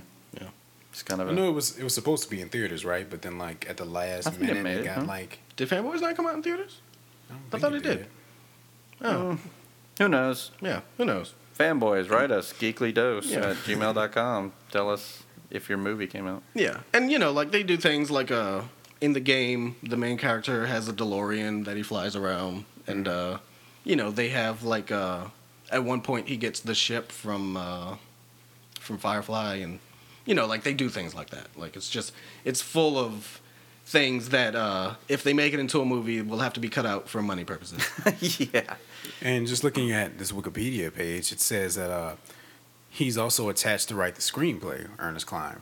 Well, that's good. So that, wow. I mean, I'm sure fans of the book will be happy to hear that if that's true. Yeah. And that's pretty much unheard of, you know, that they keep the actual original author, creator of a project on board for the film and allow them to actually write the screenplay. Yeah. So Warner Brothers clearly has a lot of faith in him. Yeah. And that's it'll awesome. Be interesting though to see since it is a game and you create your character when you log in, mm-hmm. Not everybody looks the way they actually look in the real world. So I'm sure in the movie they'll have to cast it to where either they're gonna have like prosthetics or some kind of makeup to make them look a little dirtier and a little uglier, like in the real world. Yeah, it's gonna be a tough sell. Or if they're gonna like cast two different people for the same role, depending on where you are, mm-hmm. you know. Like, I don't know how that's gonna work out, because since it is a game, not everybody that you're playing with that says that they're a guy or a girl is technically actually a guy or a girl in the real world. So yeah, it'll be. And plus, you know, you don't have to be a human in this game either. So. I don't know. It'll be interesting to see. It's tough. It's a tough sell because very little is on the line when it comes to, like, there's, you know, you're right. If they can't really die, then you know. Well, you know. Well, yeah. But I will say that the way the egg hunt works for their Grail quest, if you will, there's like a scoreboard. And the further you progress, you know, you get points, so you're, like, at the top of the scoreboard. And if you die in the game, you are knocked off the scoreboard completely. But you don't die. But you don't die in real life, no. So, yeah, I know. It's sort of like Sucker Punch. Yeah. Right? And that movie sucked. And punched, I didn't see, I guess. But I didn't see it. No, that's kind of, that was the main problem with that film, is that they would retreat to this fantasy world, where this dream world where... They did all this crazy stuff, but, like, since it was a dream, nobody could actually get hurt. Yeah. So an intense sequence is not going to work if you know that there's no possibility that they won't make it out of it. Except for the chapters where it was in the real world and they were actually in danger. Okay. Well, see, as long as they keep that kind of stuff, that'll be good. And maybe with, you know, the influence of the studio, Klein will adjust some of that for the film. Yeah, I'm sure. I mean, there was a lot of stuff in the book that would not work in a movie. First of all, like all books, the movie would be way too long if they kept everything. Sure. Second of all, I don't know what studio is doing it, but I doubt they could get the rights to have, like, you know, X-Wings and, you know, TIE Fighters and ships from Firefly and, like, Mechagodzilla. Like, there's a lot of things that... would cost a lot of money for them to put in this movie, you know? Like, hopefully they can get them. They'd have to get the rights to all of these things. They'll just make their own games, and then that will kind of take away some of the uniqueness and the excitement. I'm surprised they can include that in the book, even. Yeah, I don't really know. I'm sure when it comes to books, there's probably, like, different things governing it. But I really don't know how that works either. Yeah, it's just curious. Yeah. But it was a really good book. It kept me on the edge of my seat, even though I read it while I was kind of laying in bed while I was reading it. So it kept me on the edge of the bed. So, but yeah, it was good. It was thrilling. It was exciting. I was satisfied with the ending. Actually, I'm not gonna say what happens at the end, obviously, but after all of this, it very easily could have been not a very satisfying ending, and I like the way it ended because. He didn't drag it on. Like, when it came to its logical conclusion, the book ended. You know, it wasn't like the Lord of the Rings movie that kept going after It was good, but it had three endings, and we didn't need all of that. It's going to end in some silly, really game sort of way. Like, you're jumping for a coin, and you just don't make it to the other side of the ledge or something like that. Fall into a pit. The end. But no, it was good. It was a good book. Okay, well, good. I guess the train keeps rolling. Yes. Right? Happy go lucky time. This is might as well just call this, like, the Christmas gift episode of Geekly Dose, because you're going to be buying a lot of stuff after listening to this episode, because there's a lot of good things out there. Everything that we reviewed so far is turning out pretty good. What if you're wrong? Well, if I'm wrong, then what's that clip from, by the way? Because it sounds really familiar, you know? That's from this press conference with... the guy who, Richard Dawson, is that his name? Older guy. Is he an author? He is. He's written a lot of. Oh, Dawkins. That's it. The guy who writes about. Yeah, this lady stood up and said that, and he told her there being no God and that kind of stuff. Oh, yeah, okay. Yeah, I know what you're talking about. Yeah. And I just thought her little line was funny. What if you're wrong? Yeah. Thought that could be. Well, then I'm wrong. I mean, if he's wrong, then he's wrong. Who cares? It wasn't really about that. It's just funny to mention here. Yeah. Sorry, I got you. Way to derail it. Okay, well, cool. Oh. That I might ask you to borrow the book. I'm not sure, but the thing is that it takes me a really long time to read books. I know I'm a slow reader, and I got through it. I don't know. It was less than 2 weeks. Wow, that's slow for you. No, that was fast for me. I was surprised how fast I got through this book, because I am normally I take a long time to get through a book. Okay, yeah, because I've been reading the same book for like 5 months. That is slow. Yeah. Wow. What? Oh my! It's The Shack. I never heard of it. Is it long though? It's not. It's not incredibly long. Is that about Shaquille O'Neal? Because like Ready Player One, a little more deep than Shaq. It's not even 400 pages like this book. Okay. Yeah. It's not super long book at all. Okay. But I can't let you borrow it because, like I said, I read it digitally. Oh, you did say that. Yeah. So what about that physical copy you have? Oh yeah. Well, this one is a present for somebody. That I have to give it to them. And it's going away very soon. Yeah, immediately actually. Fail. In fact, here you go. Bye. See, they just walked off with it. There it goes. Well, thank you for that, sir. Yes. Now we're going to take it to the final dose of geek and entertainment news, and we've gotten little hints about what's coming up, but. We're going to find out now. And all those hints were false, by the way. Oh, I have a feeling that this is about to get really interesting now. No, it's not going to get interesting at all. It's not interesting to you, so you can stop listening. You can keep listening. You got nothing better to do. Let's go with some Twitter news. This made me laugh. This is the only reason I'm including it. All right. Because Justin Bieber. How often do we talk about that? Bieber. No, it is not geek news, but this one made me laugh because his account got hacked. Oh. And so the hacker put a hashtag out that went viral called Bieber My Balls. Bieber My Balls? Bieber My Balls. When he took over the account, he just typed it over and over again, just kept releasing it until, they got until it was trending worldwide. Yes, and everybody was following Bieber My Balls. Bieber My Balls. I'm sorry I missed this. See, I don't follow Bieber on Twitter. But I saw that and that just made me laugh. Man, Bieber did that himself. Because not too long ago, he also apparently tweeted out a phone number that said, call me on it, and left out a number. Right. And I think he admitted to doing that himself. Yep. So he probably did this too. And those people that, what was so upsetting about that was the people that owned those numbers that were close to that. Kept getting phone calls, so now they're, they're taking Bieber to court, but they don't want to. As they should. Yeah. Get your money. Well, the funny thing is, they're not asking for a lot of money. One of the guys that owned the number, he says, "I want you to endorse my product." He probably owns a hardware store or something. There. Yeah, that's definitely worth money there. Yeah, Bieber. If you're listening, send out a tweet with Real Super, real-super.com. Geekly Dose. Yeah, Geekly Dose. Hashtag Geekly Dose. Hashtag Bieber My Balls. Yeah. Anyways, when I say Orbis, does that mean anything to you? It means something to me because I read an article on it. I'm sorry, man. It's hard to stay away sometimes. I swear. But why do you even do this? Well, okay, I'll play devil's advocate. I don't know what that is, Jesse. Please explain. I don't think I want to. Okay. Nah. Okay. Well, Orbis is the code name for the PlayStation 4, and they say it may be released in late 2013. Yes, this is reported via Geekosystem.com, and Orbis Vitae means the circle of life. So they kind of release some things about the PlayStation 4, like it will not be backwards compatible. Mm-hmm. They just threw that out the window. That's easy. And I wasn't aware. You'll probably just be able to download all the old games for it anyway. Yeah. I wasn't aware the PS3 was only shown in 720p. All the video games. Oh. Or, I'm sorry, 3D games. Oh. Hmm. That's interesting. That's interesting that you say that, though, because I know recently Microsoft announced that that they have no plans to announce their next console. Like they said that I don't think they need to. At E3, they're not going to say anything. They're not going to show anything. They, it's still going to focus on the 360 and the Kinect. And I mean, even Sony has said that they want their the PS3 to have like a 10-year lifespan. So it's surprising. It's surprising to me that that this kind of information came out.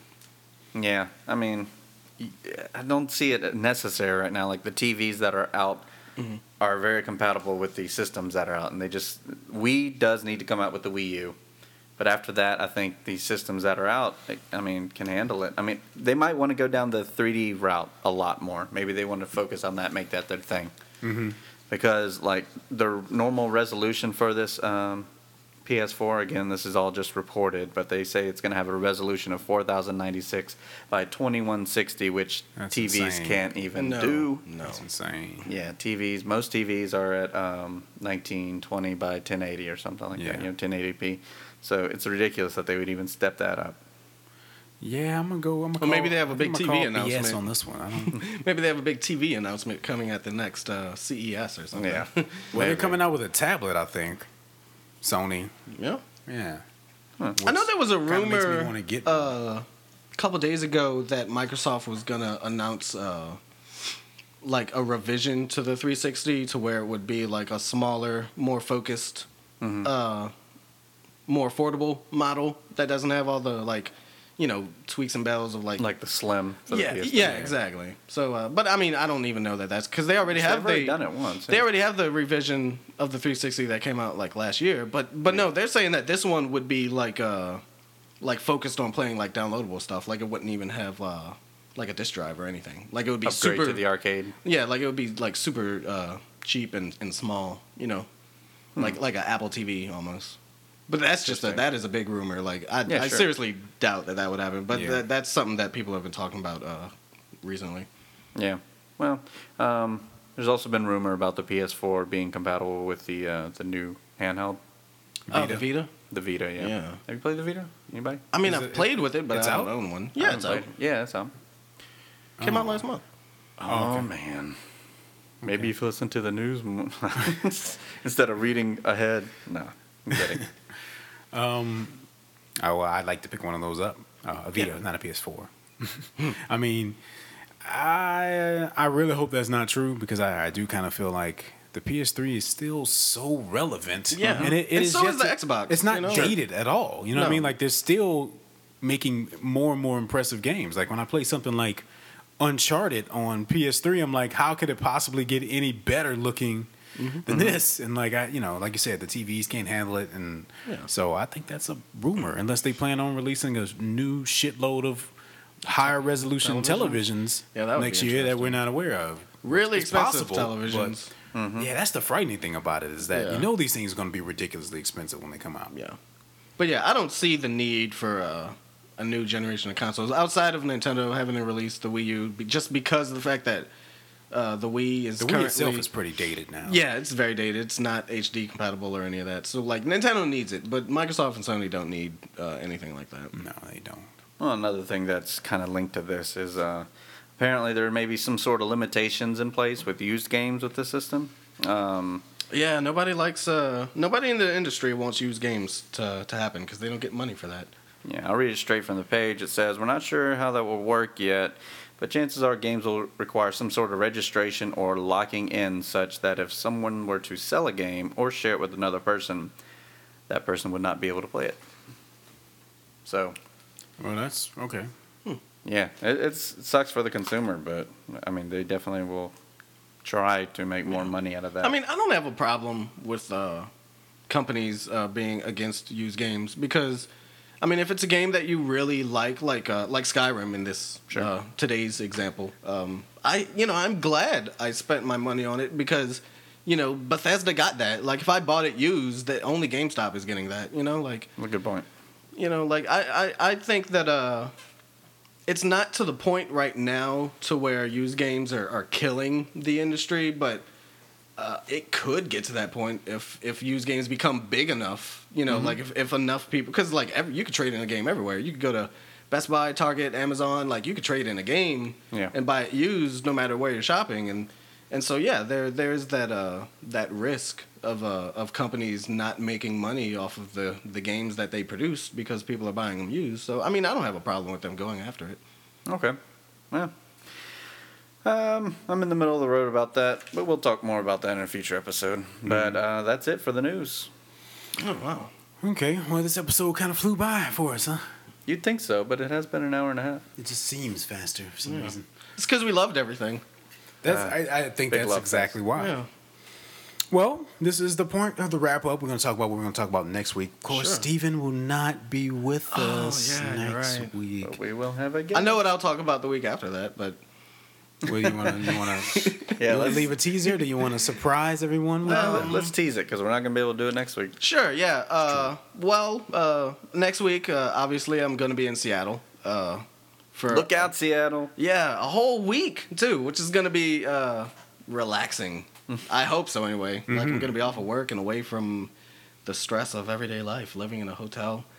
Eating that sounds great. Caviar. Eating caviar and drinking wine. I don't know. We did make sure to get a hotel room though, like it's in downtown. It's facing the Space Needle, so you know, like it should be I'll take pictures. Yeah, we'll be able to watch. I hope the Angry Bird slingshot is still there by the time we get there actually. Yeah. I'll take a picture of it. That would be awesome. But when I come back, I'm going to be reviewing Kid Icarus Uprising for the 3DS. And I think I'm going to be talking about the... I bought the entirety of Scud, the Disposable Assassin, like in a thick book. And I think I'm going to talk about that too. But I don't know what y'all are going to do next week because I won't be here. I'll actually listen to it this time, though. We're just going to sit here quietly. Yeah. I'm leaning towards... I didn't mention this earlier, but I almost didn't do a review on Total Recall because I found out something new, but that didn't pan out. But I don't know if either of you guys have watched The Last Airbender, the animated show, Avatar. Oh, yeah. I love that show. Okay. So you know that there's a new one coming out, a new series. Yeah. Have you seen the commercial for it? I've seen like the trailer and stuff. Yeah. But someone at work told me that the first like two episodes of it were online. Like leaked online? Well, they said that Nickelodeon actually released those episodes because they were being leaked, and it turns out they did, but they only released it for like a weekend, and it was like last weekend. Oh. So if you were lucky enough to go to the website, I know, man, because I was so excited about that because I think it doesn't come out, you know, until like the end of April on TV, but they showed like the first two episodes online, and then they took them off right after that. So I was going to watch those and do a review on that, but instead next week I may just do a discussion on how excited I am about that. Sure. Talk a little bit about The Last Airbender and what I hope happens in the new series and things like that. So unless something bigger happens between then and now, I think I'm going to stick with that. Well, I'm sad now because I won't be here for that discussion. Oh. You know something? I have a feeling something else is going to happen between now and then. Like I'm going to actually go see a movie in the theater, and I might want to talk about that. And then I may save that discussion till we. Well, Wrath of the Titans comes out tomorrow. It does. Yeah. Well, I doubt I'll be seeing that tomorrow because my girlfriend will be busy, and I can't go by myself. Apparently that's weird to go to the movies by yourself. It's like, not so weird. I've done that before, and you know I'm like, hey, I've done that. Everybody else is at work. It's like 12:30. I'm on, you know, I have a break from classes or something like that. I went and saw a movie, and apparently it was like, wow, you went and saw a movie by yourself? I don't think that's so weird. I've done that before. You must be lonely. There is a weird stigma to seeing movies by yourself, because I've heard people say, like, oh, you don't go to the movie theater by yourself. Like, it's like so people... stupid. Like, it's one of those things like that and going to a restaurant by yourself are these two things where, like, if you ever do it, you're just, like... Exactly. You're just the loneliest guy. You're just a weirdo. I'll just have a table for one, please. But the truth is that I'm really on my lunch break, so it's not that weird that I'm by myself, right? I mean, who else is going to be here? Sir, why are you talking to me? Let me just seat you.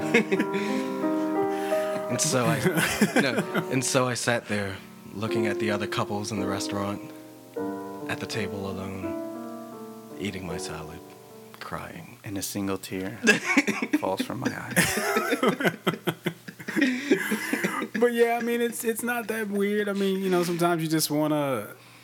I feel like true geeks, if you're a true geek like we are, then you'll go see a movie by yourself. Because sometimes you may not be able to find anyone else who wants to see that movie. Yeah. You know? Like, I remember when that film Away We Go came out with Maya Rudolph and the guy from The Office. And John Krasinski. Right. And it was one of those limited release films, and I really like films like that, like indie dramas and comedies and stuff. Sam Mendes movie. Right. So I went to see that by myself, okay? And I'm not... ashamed of that. We don't have any patriotic music that I can... Go ahead. Speak. I am not ashamed of that. I went to see this movie by myself at Perkins Row Theater, man, okay? Did I get weird looks? Sure I did. But I don't give a shit. Okay, the bottom line is that I want to see this film. It happened to be when I was single and all my friends were off doing something else. Okay, so this is for all the people out there who see movies by themselves. I am with you. I am with you. I feel your pain. You are not alone. Except that you are. Except in the theater. Thank you. All right. Was the movie any good? Yes. Okay. But like I was saying, okay. The point is, I'm probably not going to go tomorrow because my girlfriend is going to be busy doing some stuff. And sure. I'll probably just find something else to do. Well, all that well, for that. You have a whole week to see it before the next podcast. That's right. So that's beside the point. Well, I think we're going to wrap up episode 3 of Geekly Dose. We want to thank everyone for coming out. Well, you didn't come out. I'm sorry. Wait a second. Audience, thank you. Thank you for coming. I feel like I have to mention the fact that I used to sing in a band. So I'm really used to saying thank you guys for coming out to see us tonight. Sure. Thank you for logging on and downloading us. Yeah, that's for sure. Yeah, thank you. You can find us on iTunes. You can find us on Stitcher. You can email us at geeklydose@gmail.com. Yes. And follow or like the page, Awesome Podcast Network, where all of our podcasts will be released. Yeah. And if you only like me and hate the other two, you can read my comic strip, Real Super, at real-super.com. And you can follow me on Twitter at Stephen Nocentelli and... you know, I'm a nice guy. You can look me up on YouTube. Yeah. You can look me up on YouTube at TimDog326. And also follow me on Twitter at TimBridgewater1. And I think that's it. I want to thank you guys for listening to episode 3. Please check us out. And for Geekly Dose, I'm Tim Bridgewater. I'm Stephen Nocentelli. I'm Jesse Sedgley. Thank you guys. And come back next week for your next dose.